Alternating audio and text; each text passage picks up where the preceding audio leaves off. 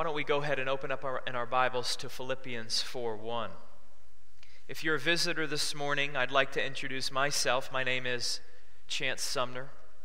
I serve here alongside Pastor Jesse, and we're so thankful that you're here. Our mission at Community Bible Church is to know Christ, to see Him, and to understand Him, and to come to Him as the answer to all of your problems.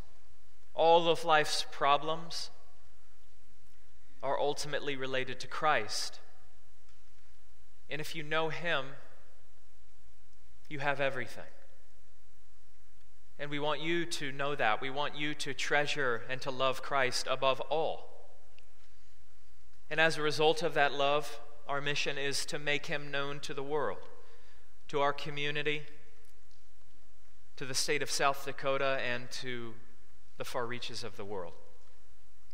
Our mission is to know Christ and to make him known. Pastor Jesse will be in the foyer after the service. And if you're new here, he would love to meet you and talk with you. We're thankful that you're here. Now to our passage this morning. Dear friends, we're making progress. We're in chapter 4.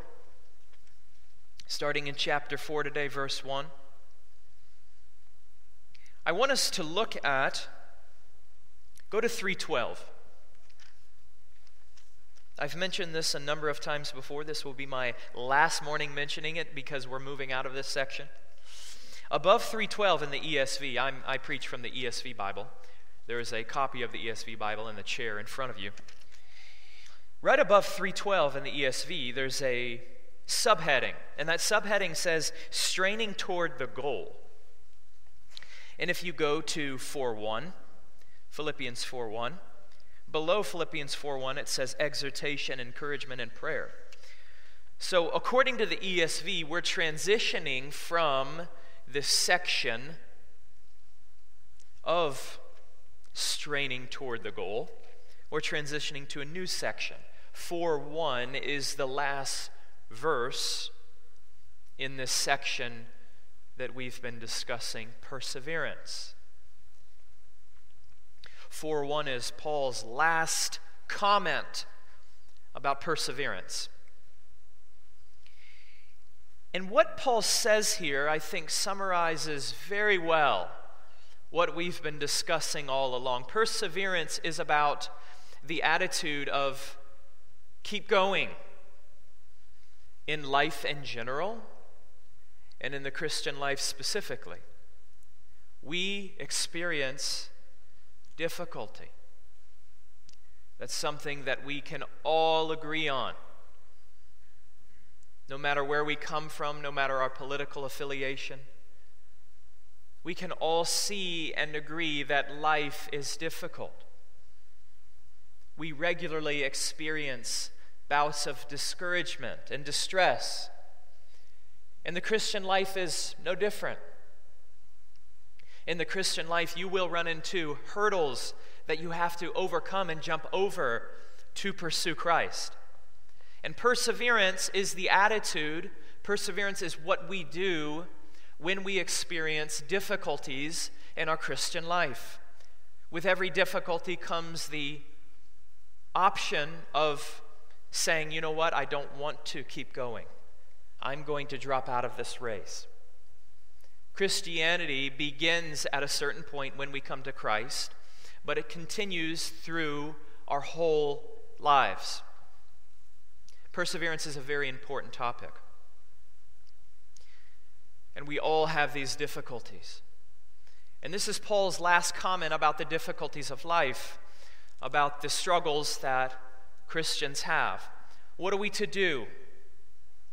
Specifically, the question that I want to answer this morning is what is it that motivates us in perseverance? What is the wind in our sails? What is the gas in our tank as we run the race? That's the large question. And the main idea, as indicated by the title of this morning's sermon, the main idea is that what Paul teaches here what motivates us, what keeps us going, is the love of Christ. The love of Jesus Christ. Something you've probably heard a lot, but something that can never be repeated too much. Let's read the passage together. Philippians 4 1. Therefore, my brothers, whom I love and long for, my joy and crown, stand firm thus in the Lord, my beloved. That's our passage this morning, just one verse. And I have three points from this verse that are going to build this large idea of standing firm in Christ's love. Three points for you, and they're going to build on one another. So it's important that we make the connections of the points in order to understand the broader idea. And the first point is this is the most apparent point about this passage. Write this it's Paul's love. Paul's love. The main idea in 4:1 is going to be the commandment. There's one command in 4:1, and that command is stand firm. Stand firm. That's the main idea. But we see in stand firm, there's a lot of other stuff that's said. Specifically, what we see here is we see Paul pouring out his heart for the Philippians. For 1 does not just say, stand firm in the Lord. We have these terms of endearment that Paul applies to the Philippians. And there's a number of them. Like we're going to go through each of them. And I want us to see Paul's affection, his love, his heart for the Philippians. What Paul says first is, My brothers. My brothers. Paul here is talking to the Philippians like they are his family members. Now, if you're reading in the ESV, you'll immediately notice that there is a little footnote here after brothers. And if you look at the bottom of the page, the footnote says, or brothers and sisters. And this is an important point that needs to be brought out. Oftentimes, when the Bible speaks of brothers, Paul is using language that refers to men, but he does also include women and his sisters in Christ. Paul here is using masculine language like we sometimes use. Mankind, if I say mankind is this or that, I'm referring to both males and females. And if you look at 4 2, I want you to see this. I want to show you in the text why I believe this and why this is the case. 4 2, Paul begins talking to women. I entreat Euodia and I entreat Syntyche to agree in the Lord. Now, the question is is Paul moving in 4 1 to talk to only males and then 4 2 to just talk about these females? No, that wouldn't be a proper interpretation. Paul is including these women in 4 2 in his commandment in 4 1. So Paul here is talking to the whole congregation. He's talking to all of the Philippians. And he is addressing them with this term of affection, that of a brother and a sister. And this highlights the large biblical idea that in the church, we are family. That our relationship is as intimate in the church to one another because of Christ is as intimate and close as a brother and a sister. We are related to one another because of the Father's adoption of us. So, this is a term of familial affection. And then Paul says, Whom I love. Now, this word in Greek, excuse me, this English phrase in Greek is actually just one word. And that word occurs at the end of 4 1. Paul says, My beloved. It's the same word here for whom I love and beloved. Paul loves the Philippians. He doesn't just tolerate them, he doesn't just do what he does because Christ told him to do this. Paul loves these people. Paul loves them so much that he refers to them as my beloved. You oftentimes hear that term in the context of romance. A husband will say to his wife, he will refer to her as my beloved. Husbands, that might be a good way to refer to your wife. And Paul here has that type of affection. This is not a romantic affection, this is an affection of Christ. That Christ died for these saints, and therefore Paul loves them. Whom I love and long for. The book of Philippians is a prison epistle. Paul is not with the Philippians, he's writing them a letter from afar. But Paul wants to be with them, his heart is for them. Distance is making the heart grow fonder for Paul. He wants to be with them, he longs for them, is the idea. My joy and crown. I take what Paul is saying here to be something akin to what we oftentimes say our pride and joy. One's pride and joy in life is the object of one's affection. It's what someone thinks about and longs for. That's what Paul is saying here. His boast in life, his very reason for living, is the Philippians.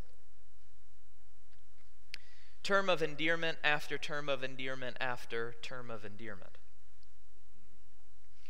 Paul loves the Philippians plain and simple. He does not just bear with them, he does not smack them around with an apostolic stick of authority. Now, Paul does have that type of authority, but he does not use it with the Philippians. Paul does not couch his commandment in terms of authority. You do this because I tell you to. Paul does not say that.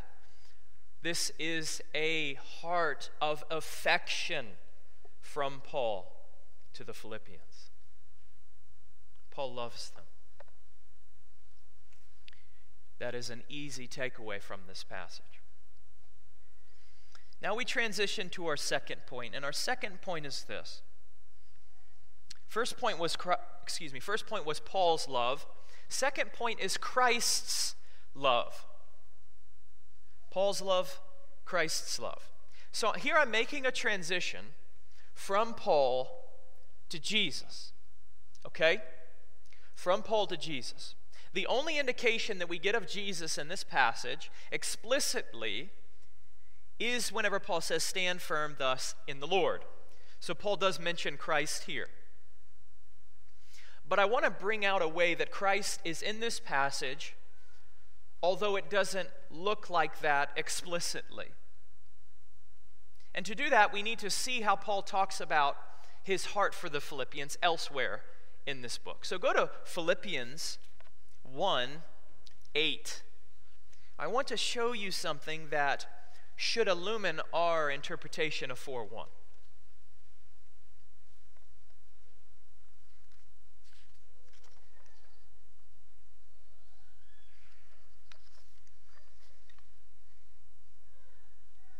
Philippians 1 8. Look what Paul says. For God is my witness. Okay, Paul here is being as honest as he can be. This is the truth of the matter, Paul says. How I yearn for you all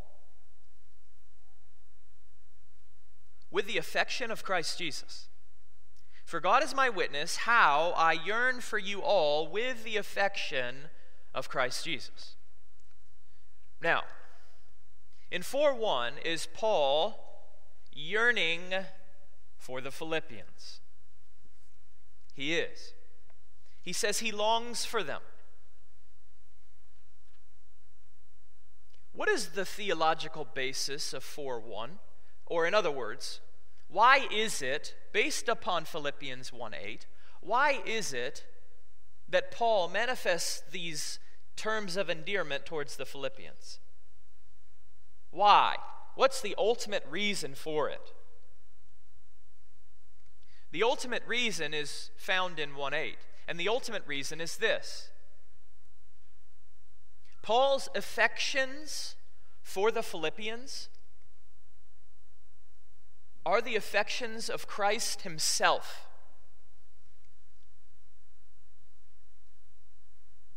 The terms of endearment that Paul's apply, uh, Paul applies to the Philippians my beloved, my joy and my crown, whom I, those whom I long for, all of these terms of endearment, they ultimately do not find their origin and basis in Paul's heart. Paul is expressing them, but he's expressing them because Jesus expresses them. Paul here in 4 1, Paul is a window. Paul's heart, heart in 4 1 is a window into Christ's heart. Yes, Paul does love the Philippians. Yes, Paul does have these feelings towards them. But there's a reality behind 4 1, which we get a peek into in 1 8, that the passage is really about. The passage isn't so much about Paul's love for the Philippians. The passage is about Christ's love for the Philippians because of what Paul says in Philippians 1 8. Paul's affections for the Philippians are the, quote, affections of Christ Jesus. This is how one commentator puts it. The love that Christ has for you, Philippians, this is from Paul's perspective the love that Christ has for you is also at work in me for you. So, Paul here is a conduit. He is a means by which Christ is expressing his love to the Philippians and to you.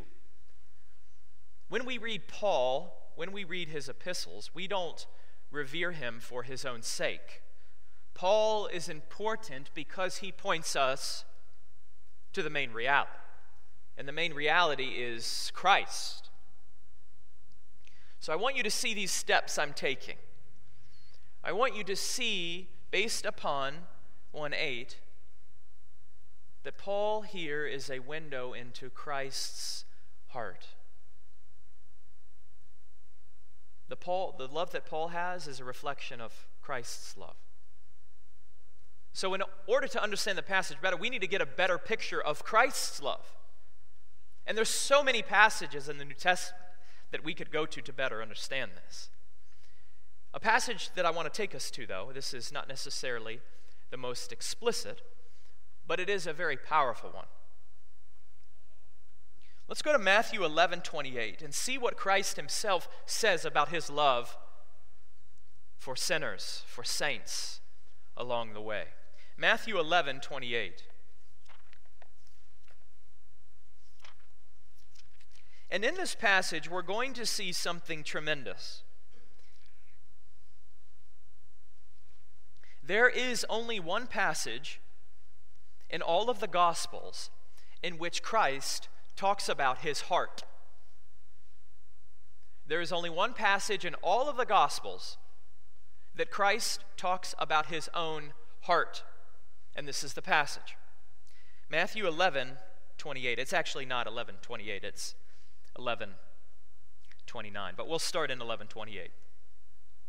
This is Jesus talking. Come to me, all who labor and are heavy laden. How many of you are that like that? Amen. Amen. Come to me, all who are all who labor and are heavy laden, and I will give you rest. Take my yoke upon you and learn from me, for I am gentle and lowly in heart, and you will find rest for your souls. For my yoke is easy and my burden is light. What makes this passage so tremendous is that we get a picture into the very heart of Christ. His very nature, his deepest affections. What is it that gets Jesus out of the bed in the morning? Out of bed in the morning. That's the type of idea here. And we see here that his heart is one of grace and mercy and affection and love. The invitation in 28 is for all those who labor and are heavy laden to come to Christ. Now, to be, to labor and to be heavy laden means to have something on your shoulders, to be weighed down. In this passage, specifically in the context above it, Paul, excuse me, Jesus here is talking about the burdens that the Pharisees lay upon people, this laboring of works righteousness, but you can extend it beyond that. There are many things that weigh us down in life, many things. And in perseverance, in running the race, and in following Christ, we experience this daily. We have these weights on our shoulders. We are heavy laden. We are burdened. And what does Jesus say to those who are burdened? He invites those who are burdened to come to him. Jesus' greatest joy is whenever sinners come to him for refreshment and grace. And all of this is based upon Christ's heart for you. How does Jesus describe his heart here? Does he say, I am demanding and authoritative? No, he does not say that. Does he say that I am joyful and happy? No, he does not say that. Those things are true. Jesus is authoritative, Jesus is joyful. Those things are true. But that's not the focus here. The focus is on Jesus' heart being gentle and lowly. What that means is that Christ lives to take from you your burdens and your sins. Christ's MO is to be gentle and lowly, approachable and understanding, kind and sympathetic, empathetic and infinitely compassionate. That's his heart for you. That's what brings him joy. That's what makes him so great. Is that his purpose is to take our burdens and to give us rest. That's Christ's love. That's his heart. That's his affection for you. And what Paul is pointing us to in 4 1 is this this is what Paul is pointing us to Christ's compassion and his desire to take from you what it is that burdens you your sins and your sufferings, your difficulties and your distractions. That's Christ's heart. Now let's take this understanding back to 4 1. Turn with me back to Philippians 4 1. Paul here is showing us his, Paul here is speaking of Paul's love for the Philippians. Based upon 1 8, we see that Paul's affections that he has for the Philippians are actually the affections that Christ has for the Philippians. So, in order to better understand exactly what type of affections Christ has for us, we went to Matthew 11 28 to see his heart, to see that his heart is gentle and lowly for you. So now, with that understanding, we go back to Philippians 4 1. Going to the command, okay? This is the third point. Stand firm in Christ's love. This is the commandment. This is the whole idea of the passage. This is what I've been trying to get to by going to these different passages. Stand firm in Christ's love. Let's read the passage again. Therefore, my brothers, who I lo- whom I long for, excuse me, whom I love and long for, my joy and crown, stand firm thus in the Lord, my beloved.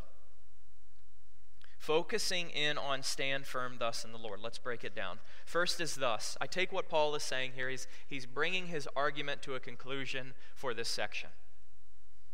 This is the last commandment Paul gives for this section on perseverance. He's bringing it all together. He's bringing this passage together and he's bringing the section together.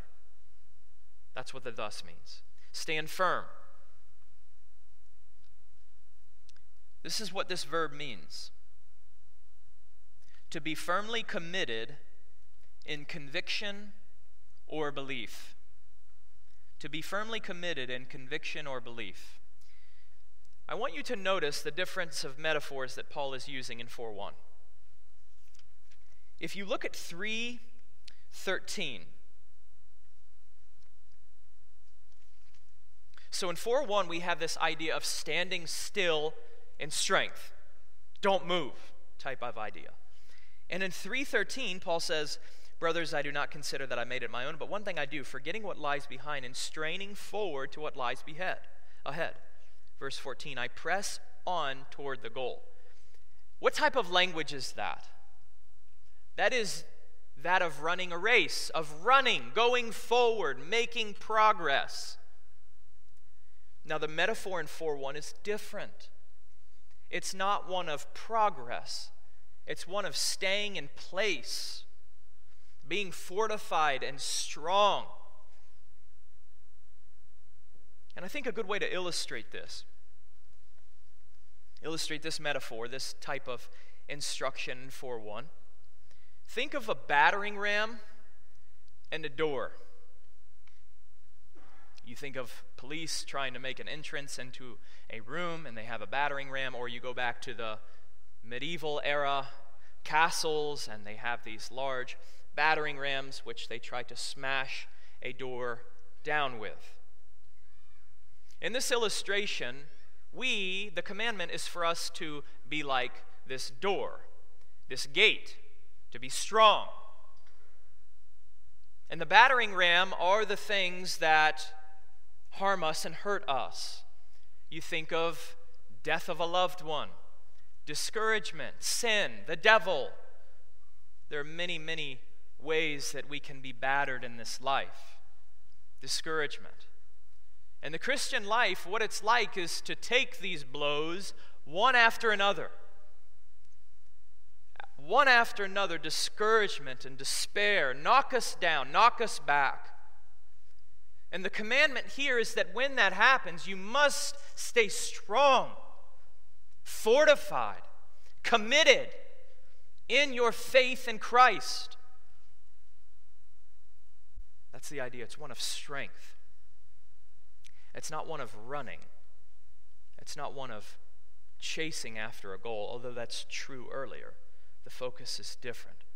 The focus is on withstanding attacks, being strong when you're battered.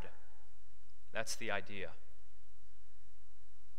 And bringing this all to a conclusion, the whole sermon, with this little prepositional phrase right at the end of stand firm. Stand firm, thus, in the Lord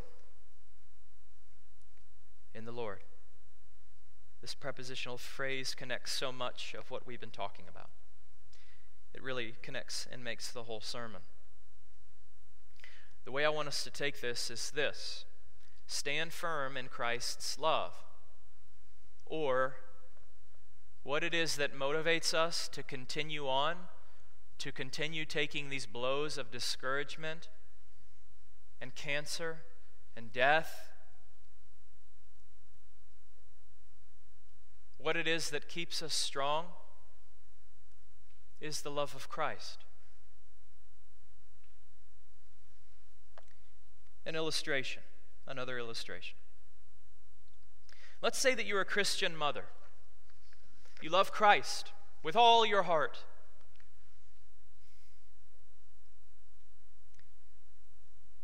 But in your life, you have one or two of your children who don't love Christ. The Bible refers to this as a prodigal. Let's say you're a loving mother, you pray for your children every day, your heart breaks for them, you love them, you've done everything that you've can, you, you can to show them the love of Christ, and your heart's deepest desire is for them to know Christ too. That is your heart's deepest desire. But what has happened over the decades is that you've prayed faithfully, and yet you've seen no fruit.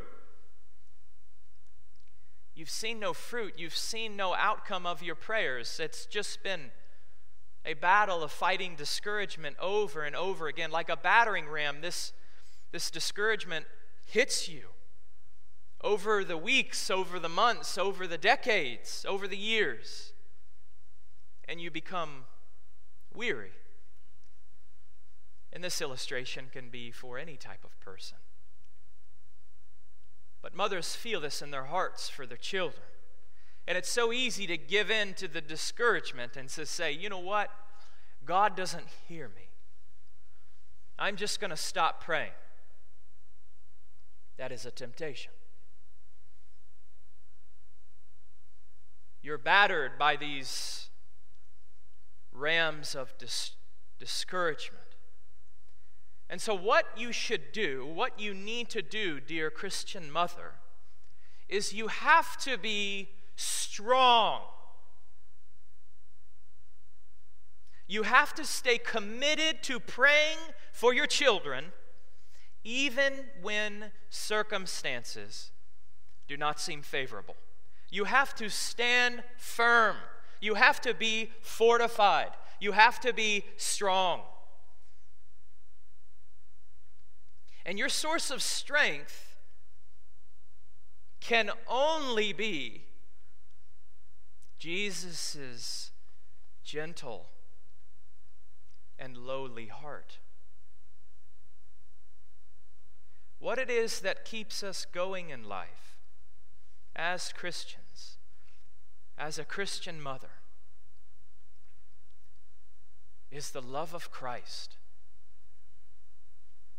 his compassion for you, His love for you, His desire and understanding of your situation. He lives, dear Christian mother, to strengthen you and to take from you your burdens, to take from you what it is that makes you feel down. And what He offers you is fortification and rest and strength. All because his heart for you is gentle and lowly. And the specific point of application Pastor, what can I do this week to stand firm in the love of Christ? This is how I'd like to encourage you. I've mentioned this book before, but I want to mention it again. This, this book, you'll see the title Gentle and Lowly The Heart of Christ for Sinners and Sufferers. This has been one of the best books I've read in a long time. This book is specifically about what I'm talking about this week. I want you to buy this book and I want you to read this book. And we actually have some copies out on the bookstand for you, for you to take up and read. Order this book, read this book, and meditate upon the truths that this author speaks of. To persevere, dear friend, we have to withstand the attacks of the enemy, the attacks that come from our own self, the attacks that come from outside of us. We must stand firm. and our ultimate source of strength is the love of a bleeding, dying, and rising Savior for you, who lives always to make intercession for you. Stand firm in the love of Christ. Will you pray with me? Gracious Father, the gift that Christ is to us. He is the God man who has come to give us life. And his sole purpose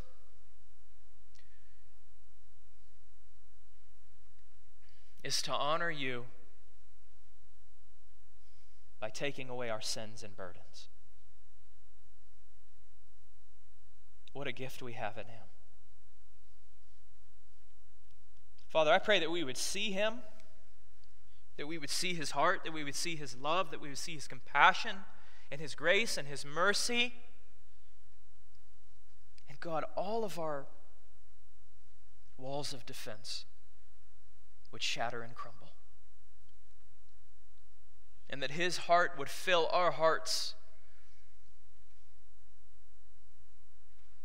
and that we would be able to stand firm, to be fortified and strong, to withstand